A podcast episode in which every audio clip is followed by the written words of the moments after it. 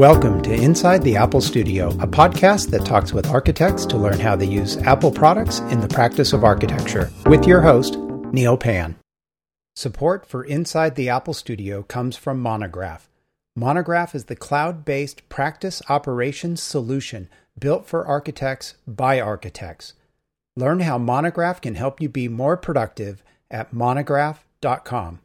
Welcome to Inside the Apple Studio. In this episode, I'm excited to have an architect and entrepreneur whose career started during the Great Recession and has taken a very different path than one of a traditional architect.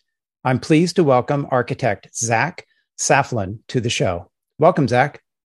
Hi, it's good to be here, Neil. Great. Thank you for joining me. Let's start off by hearing what inspired you to become an architect in the first place. Oh, so uh, I, I knew I wanted to be an architect ever since ever since high school, and I think um, CAD technology is really what what got me interested in it from the beginning. So in high school, I remember taking a, a CAD class. I was working in tools like uh, AutoCAD and Inventor and others, and I just I just remember really being not being able to get enough of putting together things digitally on the computer. It was it was pretty empowering. Um, it felt like so. I really took to that and I got to credit one of one of my high school uh, teachers who really taught me everything that I know about CAD. So I remember ever ever since early on in high school, I remember knowing you know what I want to do is put buildings together. Was that a class that you saw on the schedule and decided to take it, or was it part of a another class that also did some CAD work? You know, so I, I remember it was actually a a class that followed a hand drafting class. So I took I took hand drafting, and I I liked it, but it was just it was just something that I that I did, and then um, kind of a, a, class that built on that was then the the CAD class, and so I took that, and that that right, right away kind of blew me away. Like, okay, this is this is this is pretty cool. I'm pretty passionate about this. So, what about drawing in CAD got you excited? I think I think the biggest thing was just the like the possibilities uh, that were that were there. I was never I was never good, especially even in getting into uh, college in my architecture degree. I was never good at sketching or hand drawing or anything else like that. But um, so I found that I found the computer and CAD programs and modeling programs really empowering. That I could I had might have something in my mind and I could I could then get it out. Yeah. In that way. So I, I remember I remember like building a really detailed like bike pedal submarine and an inventor and hooking up all the pieces together you know digitally and making it actually work or turn. Um, there's there's something about that that just was empowering. Sure. So after high school you went on to attend the university of nebraska in lincoln. Why did you choose to pursue your undergraduate degree in architecture there? You know so um, i grew up uh, in a small town um, west of lincoln in uh, in Seward, and so I uh, had always, like I said, in, in, early on in high school, I knew I wanted to go into architecture. I don't know if I really knew what that meant, um, though. Uh, architecture to me was was you know designing houses and you know th- things like that. Um, so I don't I don't think I really knew what um, that meant uh, exactly. So I ended up like I think pursuing a uh, associate's degree at a at a technical college in in the area. And as I was kind of going through my gen eds and uh, things like that, I realized, you know, I think I think I want to focus more on um, commercial architecture and what that looks like. So I ended up applying at the University of Nebraska, which was was relatively close. Again, not really knowing what I was getting myself into, and yeah, so so I didn't really I, I did not evaluate very many colleges when when I was going through that decision. I, I just kind of went with went with that one because I was I was in the area. Uh, that makes a lot of sense, actually, to stay close to home. It cuts down on the cost, I assume. Yes, yeah, and I was actually married at that time as well. So I, I got married. I got married fairly young, so that was a that was a key factor in our uh, decision as well for me to pursue it there. Now, you stayed another two years after receiving your undergraduate degree and received a master's from the same school. Did you consider attending a different school? And what about the master's program at the University of Nebraska Lincoln appealed to you? No, I, I did. I did consider attending uh, other master's programs. I think uh, a lot of my decision was kind of weighted on on the connections and obviously the family that I had in the area. Um, that that's probably one of my bigger regrets that I didn't like evaluate or um, try other options more um, at that time in my life. But ultimately, the the um, master's program at the University of Nebraska was awesome. I, I really enjoyed my experience there and thought it was a really robust program. What did you do for your master's thesis? So my my thesis focused on uh, data driven architecture. So uh, I spent really that whole year focused on how we can make more uh, data driven decisions in in our design in our design system. So like the the result of it was really focused on how can we essentially take a point uh, a location um, a, a locational point somewhere in the world and based on the context and the users of that particular building kind of programmatically shape that building you know through data like adjacencies to uh, existing services or um, stores things like that um, what the what the like demographics of the area are and things like that. So we ended up building like a, a tool that would kind of automatically generate this using uh, evolutionary problem solving algorithms that that kind of would would essentially understand the um, context and the users and then generate um, kind of these schematic pro- programmatic blocks uh, of information. So it was really it was really kind of interesting. I kind of when i started i don't i don't think i really knew where it was going to end up but it it, ended up being a really um, interesting experience that kind of shaped i think the the start and um, you know really the rest of my career in architecture because that really got me interested in the uh, design technology side of uh, practice. What inspired you to pursue that specific thesis? In in undergrad, especially, I had a couple professors that really challenged me to dive into uh, visual scripting um, tools like Grasshopper and Dynamo, and I, I did, and I became really passionate about what that allowed, what that unlocked, kind of on the design side of a of a project similar to kind of like my experience in, in high school, I think I, there, there's something really empowering about being able to create your own tools and generate really complex geometry with relatively little effort.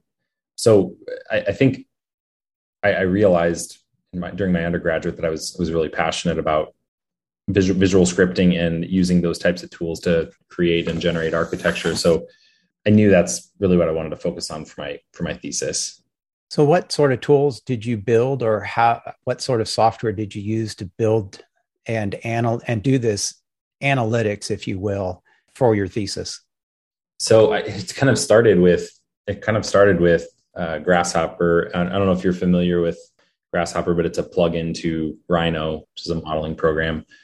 And so, I I knew that I wanted to do something with with parametric modeling tools, and so that that's kind of where I started. But where my thesis kind of took me is um, into into areas where there weren't there weren't kind of pre-built tools or components that you could utilize in um, parametric design tools. So I ended up having to build my own tools and, and plugins and things like that. So it kind of took me down the road of of programming fairly quickly, and I ended up you know building ways that I could communicate with the Google Maps API to get restaurant locations or grocery store locations, all of that stuff to kind of pull that location location based data to inform um, the model itself. So there were a lot of those types of things where I don't think at the beginning of my thesis I would have known that I would have gone down that track, but I was kind of forced to by by by just the where my the direction my thesis was headed. So, what programming language were you using to do that?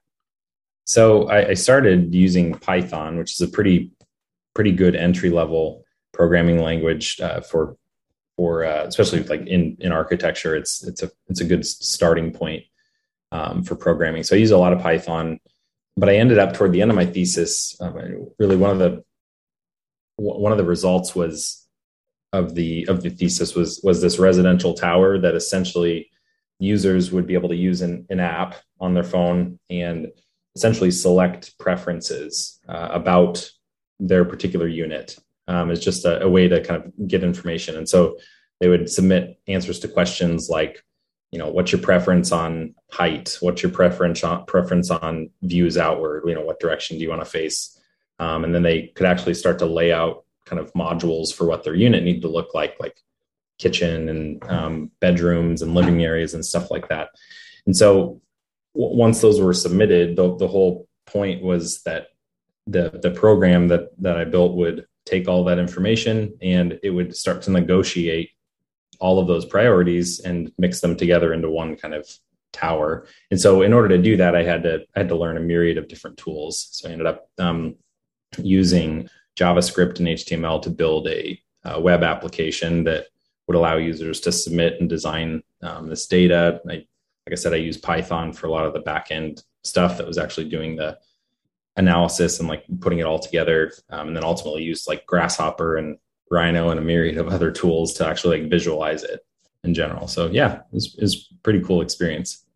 So while you were doing all of this and pursuing your master's, you actually worked at the same time at BVH Architecture. How did you approach working and going to school at the same time during your master's?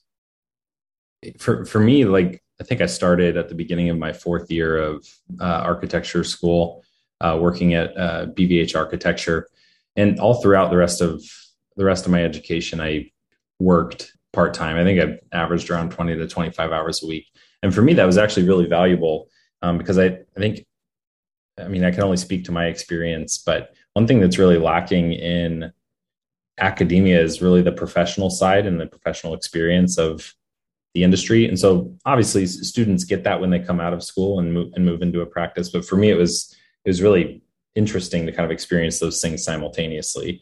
Um, so I'd, I'd be i'd be at work for um, 20 to 25 hours a week worrying about things like RFIs and different like technical problems that come up on a, on a on a project. And then obviously the other end of that in school worried about the more academic side of design.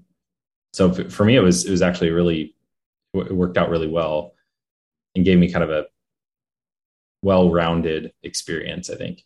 Did you ever feel that because you are working that some of your projects that you are working on might not have been exactly like this for you since you were working on, especially during your thesis, on such a data driven sort of thesis. But did you ever think that the reality of can I build something limit your design abilities while you were in college? that's a good that's a good question. I think that was definitely a factor for me in in school, but in, in per, particular with my with my thesis, I kind of enjoyed the you know since I was also working at a firm, I kind of enjoyed the the freedom of academia that that you know not not that not that everything that you um, design was was unfeasible uh, to build, but that that that limitation was nice to to not have to worry about, I guess. And especially like I mean, I think especially in, within a thesis, like you're you're looking at kind of a larger uh, a larger problem or idea than just like how I can practically um, execute or build on this particular building. Mine in particular wasn't really about a single building or location. It was really about the idea behind how we arrive at that. So, yeah, for me, I think I, I liked the freedom that academia provided me. so, as someone who has received their license to practice architecture in 2016, what was that process like? And how did you prepare or how did you balance work and taking exams at the same time?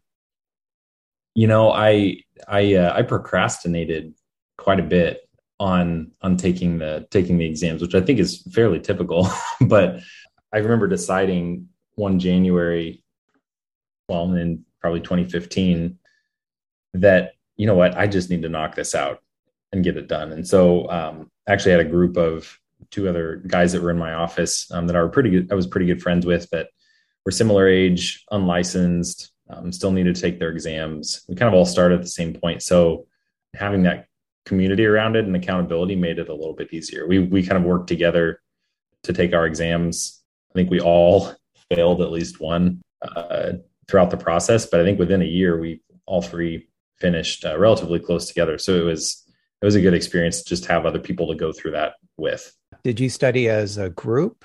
No, not not really. We we all had kind of different study methods i think or like i guess ways that we retained the information. I remember like for my first test putting in way more time than uh, i would have needed to.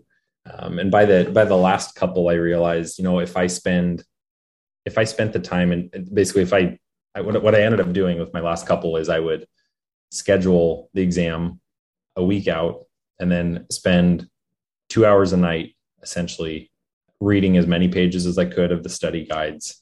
And then I would end up taking the test with wherever I left off. And that that strategy actually worked out fairly well for me. I didn't put a whole lot more into studying. We did, we didn't. Everyone kind of did it differently. Yeah. What sort of gap between exams did you give yourself? I think that varied quite a bit. So actually, I, will correct this. That my first exam, my first exam, I failed that I remember, and that was the schematic design test. And the schematic design test it's it's different now, but back then you you had to actually use their CAD software um, to lay out a uh, a building essentially based on the programming requirements and everything else like that. And I remember um, I remember doing that and you know studying a ton for it. It went it went really well. Um, but I remember in the in the test in the last three minutes, I realized, oh shoot, I think I have a minor error here because I'm not meeting this program requirement. And so I had about three minutes left, and I was like, okay, I think I can fix this.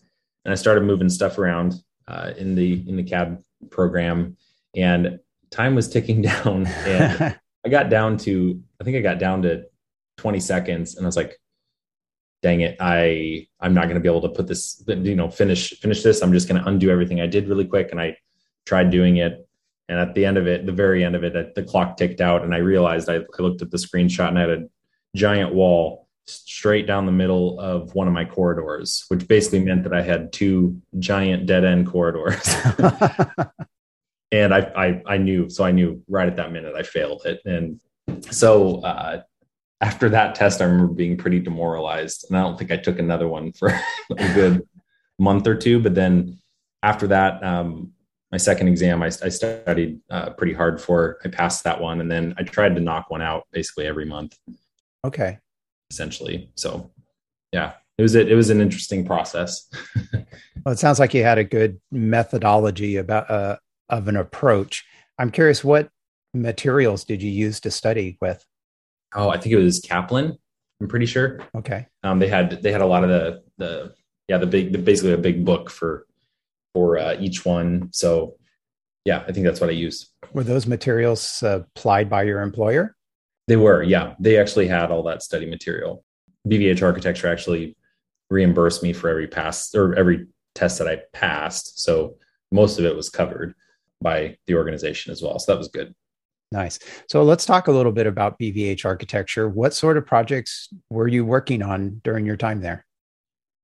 So ever since even as an intern, I pretty early found kind of my niche in the design technology side of of projects. And i think the, the first one i can kind of think of is well first of all bvh works on a myriad of different project types. So they do everything from k through 12 to higher ed civic projects uh, a lot of uh, like preservation projects adaptive reuse all kinds of all kinds of different project types. So where i kind of found my niche even even as an intern was was building out solutions to problems on specific projects. So one of my first projects that I worked on was the uh, Haymarket Arena in in Lincoln. It was a it was a big uh, arena basically that we were working on with several other firms.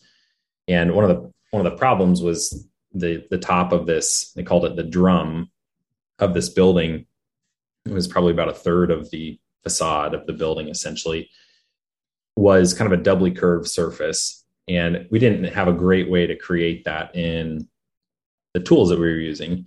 Uh, you know just revit uh, basically. We didn't have a great way to create that geometry. And so as an intern I, I, kind of i was tasked with how could we make this easier to generate? Because essentially we were we were uh, creating iterations of this time and time again i think we went through like 80 plus iterations of what this needed to look like and so i ended up building a grasshopper script that essentially took the four ellipses that were provided to us and then generated all of the panels, the interior wall, the studs, the windows, those types of things, so that essentially we could make changes to that geometry um, and the, the parameters of that geometry and then automatically regenerate the geometry. So I think that was kind of my first project where I think BVH recognized that mm, there's a lot of value in these design uh, these design tools, these design technology tools, and so I think I was kind of well, pigeonholed sounds like a negative term, but like that that's really where my niche was at, and uh, that's really what I focused on the rest of my career. So I did a lot of that with we worked on the, the Gateway Arch survey and restoration, and I, I worked on uh, solutions for that, uh, all the way to like small meeting centers that needed solar analysis and thin solutions, and I don't know all kinds of different things. So really, solutions that you were working on during your time in college. Exactly. Yes. exactly right. Yep. Now, one of the rehab projects that you worked on led to the creation of what is now Layer. We'll talk a little bit more about that, but I wanted to know how did this in-house project begin and talk about how that became Layer and you as its founder and CEO. Yeah, that's a great question. Um, so we were BVH has been working on the Nebraska State Capitol for I think close to like 30 or 40 years.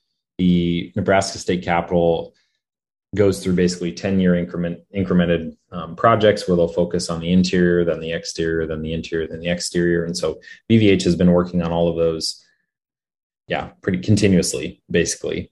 So uh, the most recent project to come up was a uh, the HVAC replacement project, where basically it was an interior project where they're going to rip out all of the old HVAC equipment and replace it with new equipment.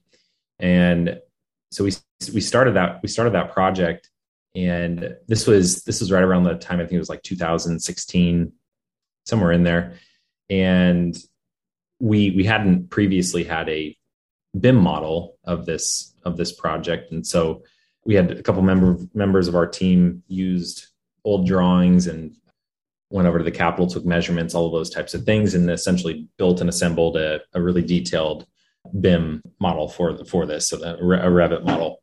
And so then I, I I got brought onto that project when uh, we went into really the design phase where we needed to basically collect all of the information uh, about this about the existing condition of the building now and then design the solutions for it later. And so what we what we had to do is we had to go in to the Capitol and basically do a full condition assessment of the entire building. Now we typically do this with notepads clipboards digital cameras things like that. But looking at this project really quickly we realized like the scale and multiplicity of this project wasn't going to allow us to approach this in the way that we had before. So uh, and really just because there was around 1300 rooms. So gathering interior photos of 1300 rooms and finding what we were looking for doing this the traditional way wasn't going to work. Um, and we we kind of knew that going going into this. This was evident just by the sheer amount of data that we ended up gathering um, at the end of it after after everything was said and done. We we ended up with like 39,000 photos, interior photos of the building. Wow. Uh, I think we collected around 100,000 pieces of unique data about the building as well. Things like, you know, what's the wall material on the west wall in Office 1200 and what's its condition? Is it preservation worthy? All of those types of things we needed to know. Again, with 1,300 rooms, it became really daunting really quickly. So, with with my background, I I started really thinking about how we could solve this problem. And I realized, you know, we had this really detailed BIM model where we had ge- geometrically a lot of the information was was there. Like we knew what rooms were where, mm-hmm. we knew where walls were located, uh, windows were located, all those types of things. we didn't have is a connection to all of this real world data that we had to gather out in the field. So essentially, I end up I end up building a, a prototype that would essentially was, was a was a Revit add-in that would connect to our model, extract uh, the objects that we cared about attaching information to, objects like rooms or windows, and then make those available on, on mo- mobile devices, so that we could basically take those mobile devices into the field, walk into a room, you know, Office 1200, and snap 15 photos of the room, you know, looking looking around and then gather all of the data related to that uh, particular room, like what the wall material was or what the floor condition was, all of those different types of things. And so essentially, as you were gathering the information, all of it inherently had context. It knew where it was located in the building because it was attached to these uh, elements uh, from our from our model. So it made collection a lot easier. But then on the other end of that, it made referencing it uh, a lot easier as well because as part of part of what I ended up building was a, a dashboard in Revit where as you navigated around your model, clicking on a room or a door or a window, the uh, our, our, prototype would actually pull up um, automatically all the related information to that. So if you clicked on a room uh, in Revit, you would see all of the photos related to that room, basically eliminating the gap between the real world data that we needed to design and the actual design tools that we were working in. Now, how long did it take you to build this prototype?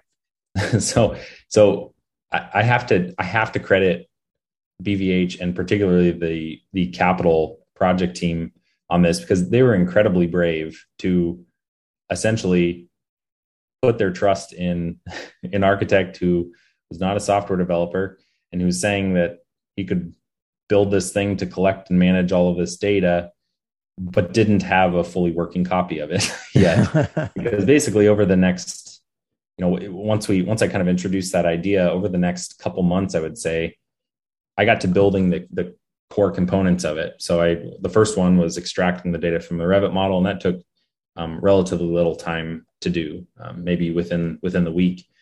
But then being out in the field and actually collecting the data that took that took several months to kind of build that out and i kind of built it in pieces as we as we needed it. Mm-hmm.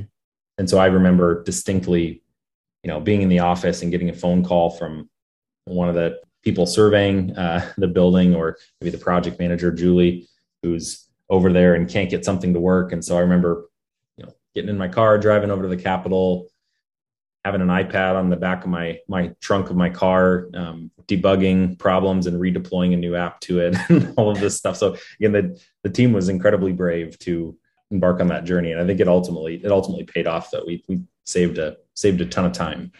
So you had to become a programmer essentially. Yeah, yeah. It was it, again. It was something that that I think I realized like as I was getting more and more into it. It's like, man, this is really empowering. I can build. I can really build anything without without compromise. There's just something about that that that really um, drew me in, and uh, I realized I was really passionate about it. So take us from that prototype to the creation of Layer and where you are today as its CEO. I continued on that that project for we probably continued building it and iterating on that uh, for about a, for at least a year from that point. Never really thinking that it would go anywhere than just other than just for this particular project. But as we moved out of the collection phase of the project and into the um, design design phase of the project, we we ended up inviting all of the team members, you know, mechanical, electrical, um, uh, engineers, structural engineers, to this to uh, the the prototype and allowing them to view this data alongside their models. I mean, we had a we had a team of I think 30 people that were all using and referencing this information without having to go back over to the site and look for this data about the existing building. And so at that point, we really we realized, you know, I, I think we're solving a much bigger problem than what than just on the Capitol Mm-hmm. Uh, and it was at that point that I started having conversations with leadership at BVH about, you know what, I think we should I think we should take this and try to bring this to market. And what was their reception to that? I mean, we know the answer, but what was their initial reception? I, th- I think that they were they were surprisingly um, open to it. They they saw they saw the response uh, from the project team and the applications. And I think I mean one of the biggest benefits that we have is where we started is we have this great origin story uh, of the Capitol where like this was literally born out of a, a problem that just about anybody can relate with who's worked on a who's worked on a design project. So the question wasn't at least from their mind and even and even mine the question wasn't whether it was going to be valuable in the market. I think the question biggest question that we had to answer is where are we going to take this and what we're going to focus on? You know is this just going to be a tool for condition assessments and facility audits or uh, does it have bigger application? And so we had to we had to really pick a point on the on the spectrum of where we wanted to go and we chose to we chose to really focus on building a flexible BIM connected tool first versus just a tool for condition assessments or just a tool for facility audits. so they, they were they were surprisingly open to it, and we ended up just kind of taking it one step at a time. We talked with a uh, a lawyer um, about about how how we could make this happen. We ended up forming a separate organization and just kind of marching down that path to building out a final version that we could eventually eventually launch. So, what is Layer today? Question. So, uh, Layer Layer is a flexible BIM connected platform that allows users to build hyper customized workflows for their building projects. So, we really focus on giving users a, a toolkit um, where they can create their own hyper customized workflows and processes for their companies or projects. So it's kind of starting where we where we did. Condition assessment is an example of a workflow uh, that you can you can create in Layer. But if you think about that, like just you know, if any architects who have who have done a condition assessment, you know that um, based on the, the company that's doing it, uh, the scope of the project, all kinds of different requirements dictate collecting totally different information. And so we realized really quickly, even on the Capitol, that there has to be a level of flexibility to allow users to create kind of their their their own properties or fields that they're that they're gathering. A good example this is on the Capitol. We ended up we ended up kind of hard coding in all of the uh, questions that we were answering in the condition assessment. And so every time the project manager would come to me and say, hey, this question actually needs to read this way, or we need to change this to a true false question, or all of those different types of things. I'd be making these changes, and, and quickly I realized, you know what, what, why, why don't we just empower the user to be able to create these different fields and customize them rather than kind of pre-building them into our our system. And so starting at that place with the condition assessment and like the necessity of flexibility in that, I think is what led us to today kind of focusing on building this this uh, flexible uh, BIM connected platform first. So Layer is a web app, essentially. I may be oversimplifying that you can access from any platform, essentially. Yeah, it's uh it's you can access it from any platform, and and we do have we do have a web application. You can also download native apps for um, iOS, Android, Mac, Windows. Um, and then, like you said, you can access it on the web. You also can access it. It's directly built into Revit, a uh, add-in as well. So we're we're we're basically on every every platform. And that's one of the major tenets of of what we do. We think that that accessibility and transparency is is what what leads to better project collaboration. As much as you can say, where do you think the future of layer is headed? And in a larger sense, the future of architecture documentation? Yeah, good question. Uh, layer layer really is where where we're going with this is we we see a, a ton of value in uh, centralizing all of your project data in one location. That's incredibly hard to do now, but really our aspirations are to be a common data environment for buildings. We want to be the source of all of that building data, whether it's in design, construction, or operations of a building. And so uh, obviously like now especially there's a lot of talk of like digital twins and and, and things like that.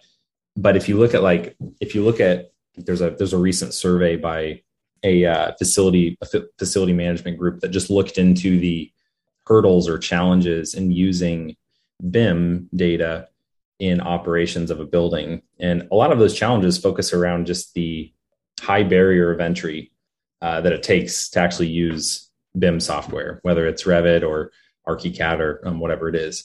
In general, those are desktop only products. In general, it's fairly limited in what information you can connect to objects in there. You have to have generally a, a lot of training um, or know how about how to use the software. And it's software that's not really created for like referencing or um, summarizing or uh, visualizing information. And so that's where we see that's where our aspirations really are is to be that connection point and to make it way easier to access your building data from from anywhere i want to go back and talk a little bit about when you completed your undergraduate degree in 2010 the industry was still dealing with the effects of the great recession where did you think your career in architecture would take you at that time you know back uh, in, in 2010 uh, I remember starting starting uh, at BVH, and yeah, that was at a that was at a time where like jobs were pretty scarce. I ended up like during the summer, I think, uh, of that year, commuting to BVH's Omaha office, which for me was about an hour and a half drive every day. And so I ended up doing that commute, knowing that that wasn't really sustainable, but like I wanted to get the experience and the, and the practice and obviously I needed money to keep me going through college. And so I ended up working with with with with someone at BVH on, on on most of their on most of their projects, and he taught me a lot about what what the process of architecture um, looks like. He was a great great teacher. Um, he taught me a lot about like just practically how how the profession works. Again, things that you aren't exposed to in in academia. And so um, at that point, I really wasn't. I, I wasn't I wasn't sold out on architecture and design. I saw a lot of like, I mean, that summer, I guess for me was was disillusioning. I guess I would I would say. Um, but uh, once once the semester started back up, I ended up I was fortunate enough they they transferred me to uh, the Lincoln office, which is in the same city, obviously as, as uh, the college I was attending, and right away I got started on the Haymarket Arena project. Uh, that was that was a project that was just starting up. So I think for for BVH and for me, that project was what was was a lifesaver in a way because we, we were we were scarce on work, I believe, just like just about everybody was. And that project for BVH, at least, I mean, gave them gave them plenty of padding because it was it was a very large project. But for me as well, it kind of solidified where I wanted to go with my career. And that was really focusing on design technology and building solutions for for projects. So in your case, you're no longer practicing as what we might define as a traditional architect. Mm-hmm. When you entered college, you had a vision of what the profession might be, or you had an idea of what it was. How has that reality been different from where you thought it was going to be? You know, uh, so I, I, think, and this is probably similar for for a lot of architects, but I remember in in school, especially, there's there's very little compromise that you have to do on academic projects and I think that was one of the more disillusioning things getting into the just just practice in general is the the level of compromise that has to happen specifically to like a design idea right? Like to me that was one of the more disillusioning things getting into getting into practice. Because i i thought like in in school especially that like you know i looked at looked at architecture firms uh, in the area or um, and then i you know as, a, as opposed to you know famous architects um, around the world like diller scofidio and you know all of those types. And and I remember questioning like why why don't these local firms do this type of rigorous work, you know, versus like some of these others. And it was just naive naive on my on my part. But getting into practice, I then quickly understood the dynamics of a project and the way that design projects tend to get diluted um, as as as an idea moves down the line of design, delivery, construction, those types of things. So it was it was very different and I think disillusioning to me when I got into got into practice. well, hopefully not. Uh, it, it certainly didn't discourage you from going on and getting your license and practicing for a short while and and led to a career doing something really different. Yeah, definitely. No, and that, that's that was the that was the cool part is I think I found like especially in the area that we were in, a lot of the clients we were working with are that were were really pragmatic, right? Like, I mean, focused on like how can I get the the um, the most value for for my for my money. And so, on on my side of things, where I found a lot of interest is using parametric design tools and design technology tools to justify expenses to a project. So, like, I remember working on a, a small project called the Nature Conservancy, and the main face of this building kind of faced southwest.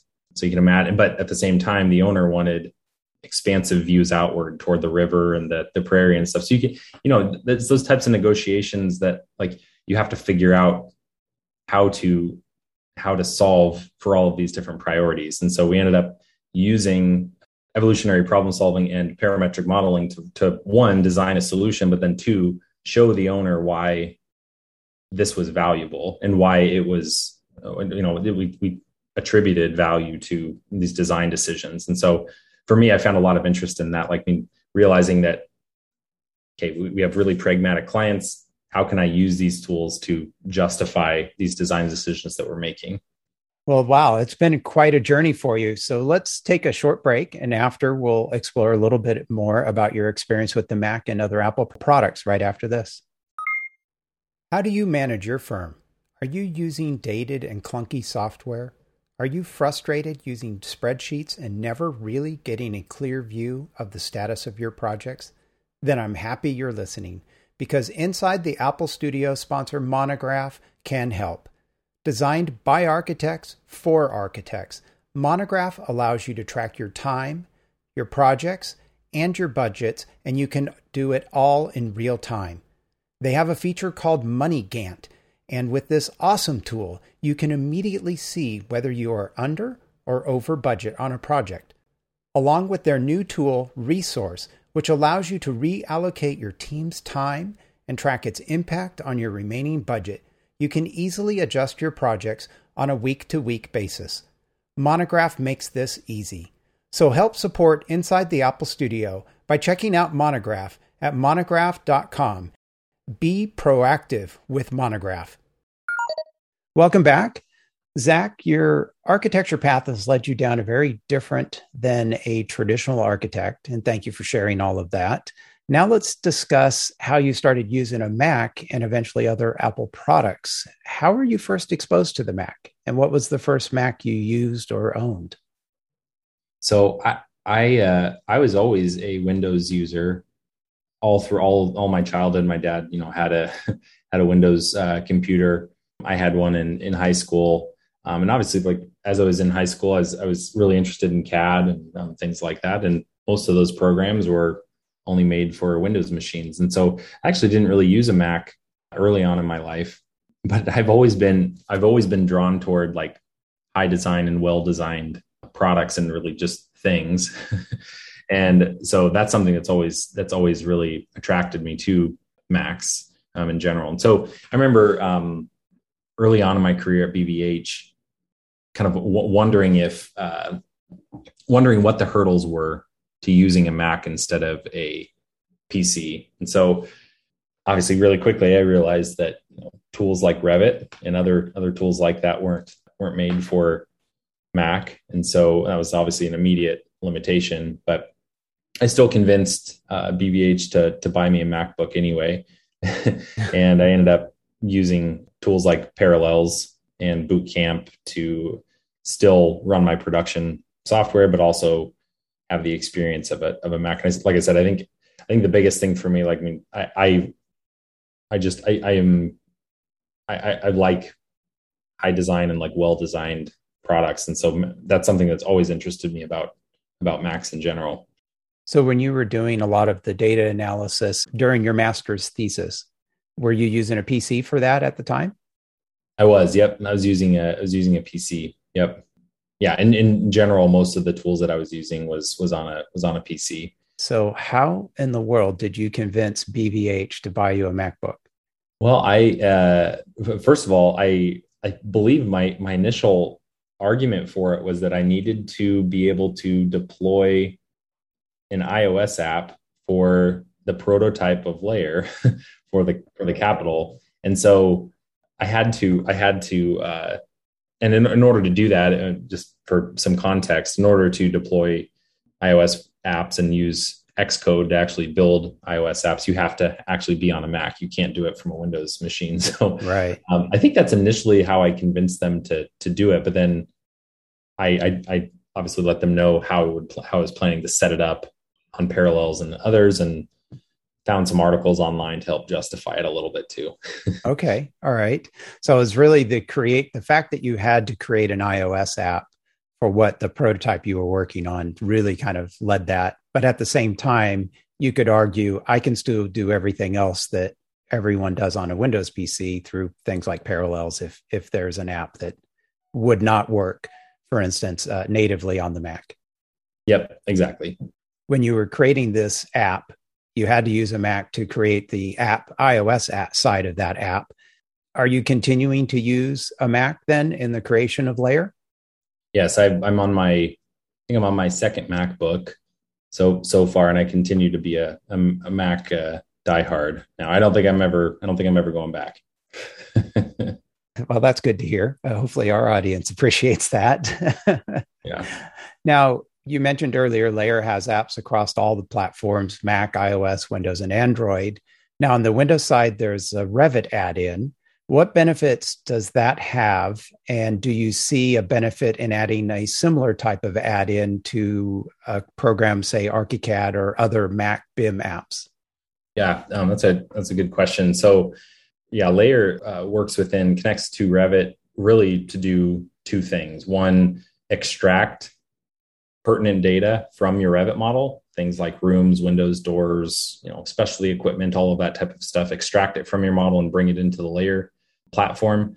Um, and then two, bring layer data back into the Revit environment. So it's really a two-way uh, street for um, that information. So we started with Revit because it is the predominant tool, um, BIM tool in the United States. I think roughly, I think I think it's like 80 percent, 70%. I, I don't recall exactly what the statistic is, but it's a large majority of architects and engineers who are using BIM are working in, in Revit in the United States.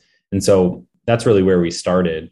However, our objective really is to support all BIM platforms eventually. So we do support like IFC files. Okay.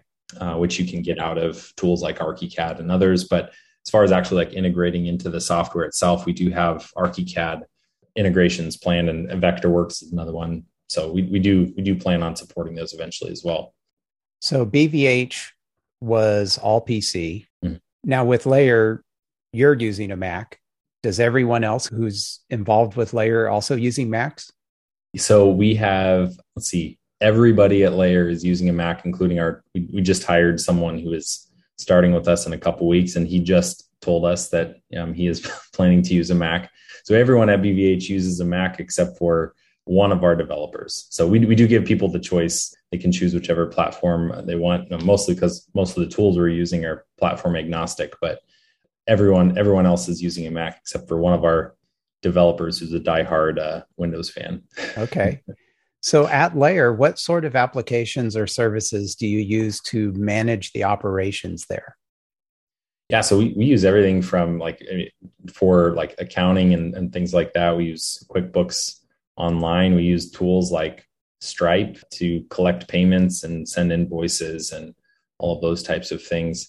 Really, all of the tools that we use are are web based tools for the most part. So a lot of the uh, like production tools that we're using are things like VS Code and, and others. We use Slack to communicate with our with our team and with outside parties as well. Having a small firm how many people are at layer one and how do you manage contacts calendars kind of some of the day-to-day sort of things that you have to be able to do? So uh, we have we have six employees to, today. Um, we've got i think three job applications out there right now. So we're looking to looking to grow our team even more. In general what, what we use as a as a team especially with just like managing all of our contacts and relationships and things like that is HubSpot. HubSpot's kind of our central database for all of our customer information. So we use HubSpot to communicate, you know, to do all of our like marketing campaigns, things like that with sales communications, emails. Uh, we use it for servicing and, and uh, support tickets, things like that. So that's kind of our central hub of information. What are some of the favorite things that you like about using a Mac and other Apple devices? So I remember it was probably I don't know maybe maybe six or seven years ago is when I got my first iPhone. Um, I'd always been an Android user before that, and I remember it being a interesting transition because there were things that I missed about Android, but really quickly I realized that like buying into the Apple ecosystem of Apple devices was magical in a lot of ways. Like just like that that's one thing that i i loved about like once i once i bought a mac and once i had an apple tv and uh, an ipad and all of those things all of it just seamlessly works together and seamlessly syncs together. And that that that's the thing that i think has impressed me most about just apple's ecosystem is they they do a really good job of integrating all of their all of their products together. So and it just works. Like that's the that's the great part about it is it just it just works. Right. So for those listening, what advice would you give if they're considering using a Mac in their office? So when I when I first bought a Mac and convinced BVH to buy me a Mac, I convinced I think three or four others to also buy a Mac or uh, get a Mac at BVH as well, and we kind of tested out how we could how we could start to use Macs in in practice. And right away, one of one of the big things that we realized was parallels in particular gave us a lot of issues when we were running Revit. And so ultimately we ended up switching to boot camp, which obviously is less convenient because you actually have to restart your machine to go into boot camp. But it was way more performative, especially when we were using tools like like Revit. Mm-hmm. But one of the things that we started to do is look for okay, so some of these some of the tools that we that we need that are running on Windows are there alternatives to them that we could use on on Mac. And so Revit is one that obviously we couldn't find an alt, you know, use an alternative and, or switch over our firm to a tool like ArchiCAD or something else like that. But we did find a lot of alternatives for other tools kind of in our toolkit. One of them was Bluebeam, which used to support Macs, but no longer is supporting uh, Mac environments. And so we would use tools like Acrobat, which are way less efficient. This is prior to like Layer.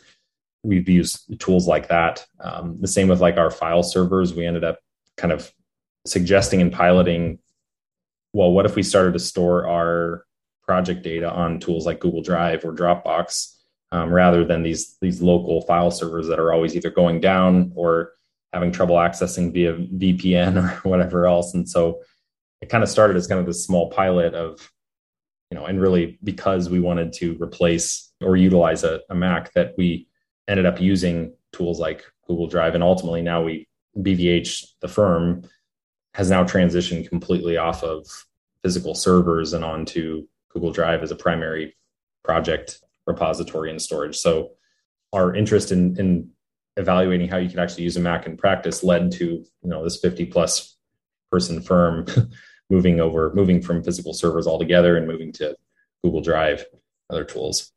Wow. And Ed, I assume they found it cheaper to do that?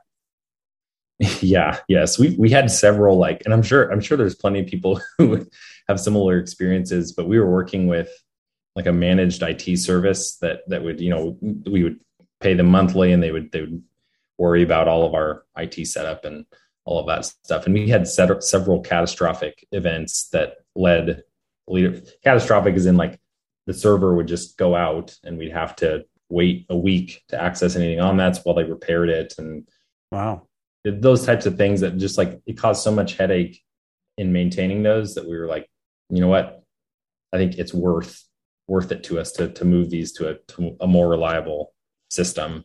So yeah, that's what we we ended up doing, and um, it worked out pretty well. I think they're they're pretty happy with it. All because of a small team that wanted to use a Mac. All because of you. yeah, basically. you that wanted to first use a Mac. yeah, yeah. yep.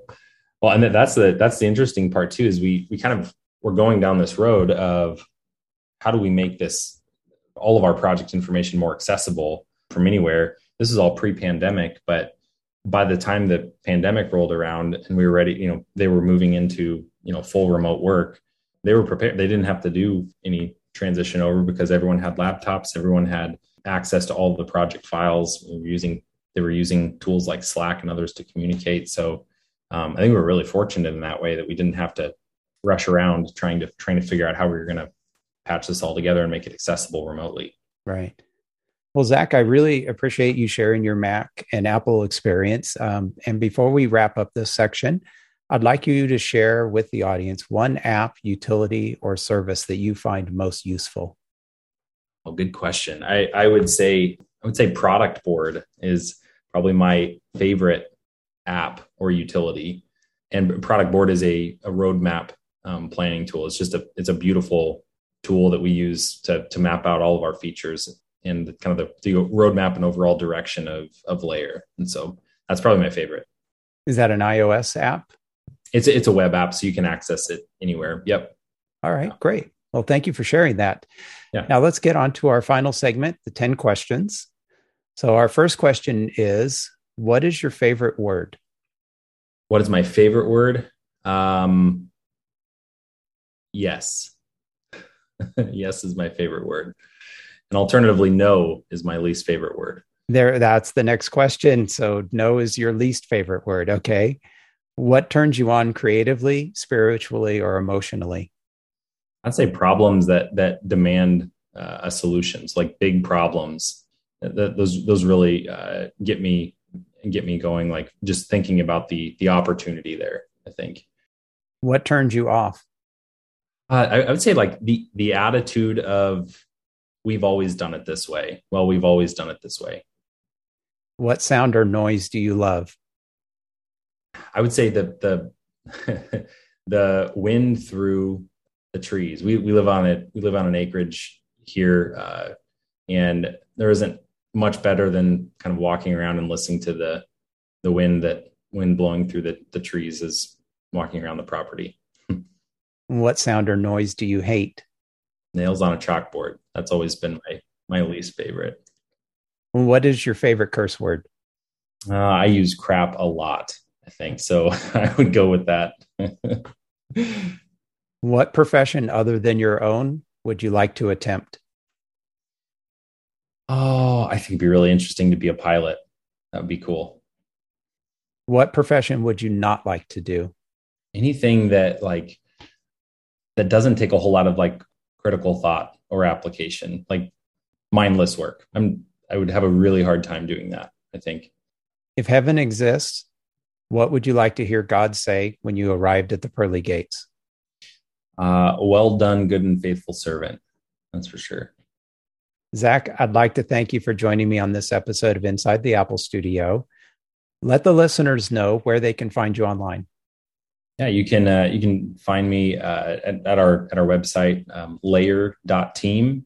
So it's layer.team. And uh, you can always email me too at uh, zach at layer.team. Great. Well, thank you again for joining me, Zach. Thank you.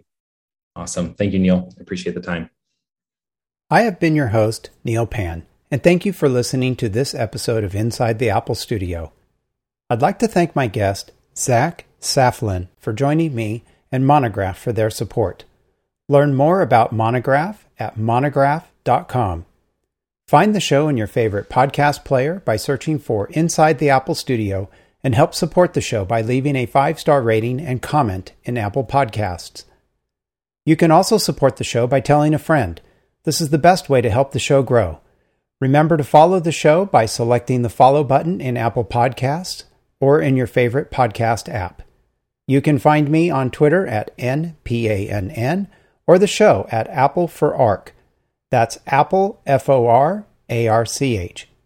Inside the Apple Studio is a production of Apple for Architects at appleforarchitects.com.